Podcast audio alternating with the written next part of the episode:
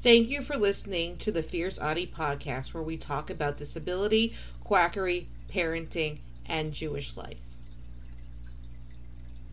We all know home internet is really important to autistics. It connects us with the worldwide community, games, social media, etc. Having no internet is the same as being cut off from the world and it is meltdown inducing. A few years ago, we switched from cable to DSL internet because the cable company was charging us too much. Since we have switched, the kids have been complaining about internet speed. We also had adult roommates who would hog up the bandwidth with their games while the kids were in virtual school, so I thought nothing of it. Our cat, Damien, sits on the router a lot. This is important, I will explain. Recently, we have had to restart our DSL modem a lot. After restarting it, and doing a test through the service provider, it has been determined that the internet connection was fine. The router is relatively new, we bought it a few months ago after having an Apple Airport Extreme since Rue was 3. I looked in the back at the Ethernet cable and the plastic clip was broken. Damien, my 12 year old cat with dementia, sits on it.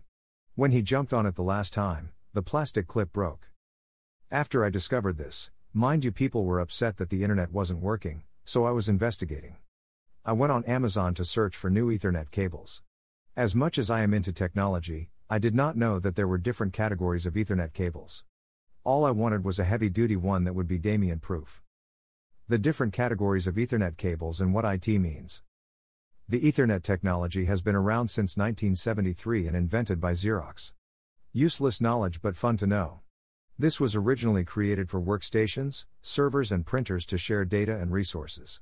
This was birth of the local area networks, or LAN. Remember LAN parties in the 90s? Characteristics of Ethernet cables. Speed. The speed of the cable refers to the amount of data that it can receive and send per second. 100 megabytes per second means it can transfer 100 million bits of data every second.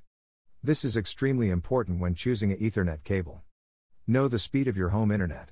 If you are unsure, ask your internet service provider. Shielding. Some Ethernet cables are shielded to protect the cable's conductors from electromagnetic interference, EMI, which is caused by power lines, large machinery, and fluorescent lighting. Cable length. The maximum length of a cable is about 295 feet, 90 meters.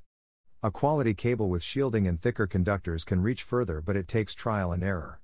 In most home situations, the router and modem are right next to each other and you will not need a long cable. Categories of Ethernet cables. The Ethernet cables are categorized by category. Categories 1 to 4 are obsolete when it comes to internet connection. I will be describing categories 5 to 8. Category 5. This cable was introduced in 1995.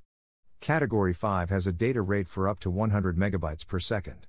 It is used in base networks and can distribute data for you pro 100 meters, 328 feet.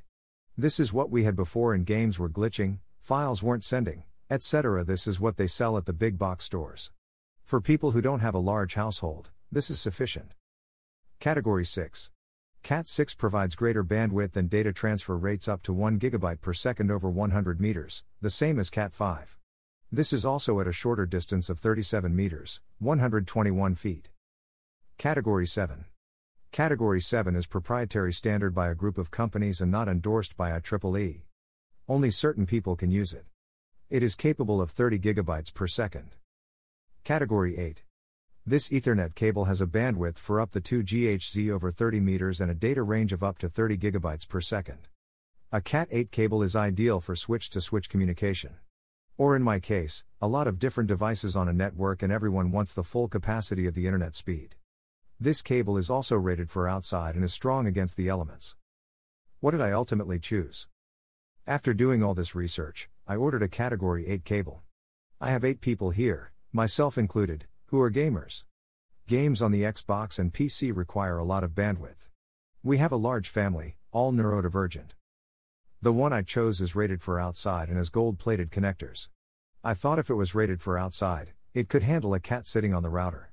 I think after that experience, we are mounting the modem and router on the wall so he can't sit on it anymore.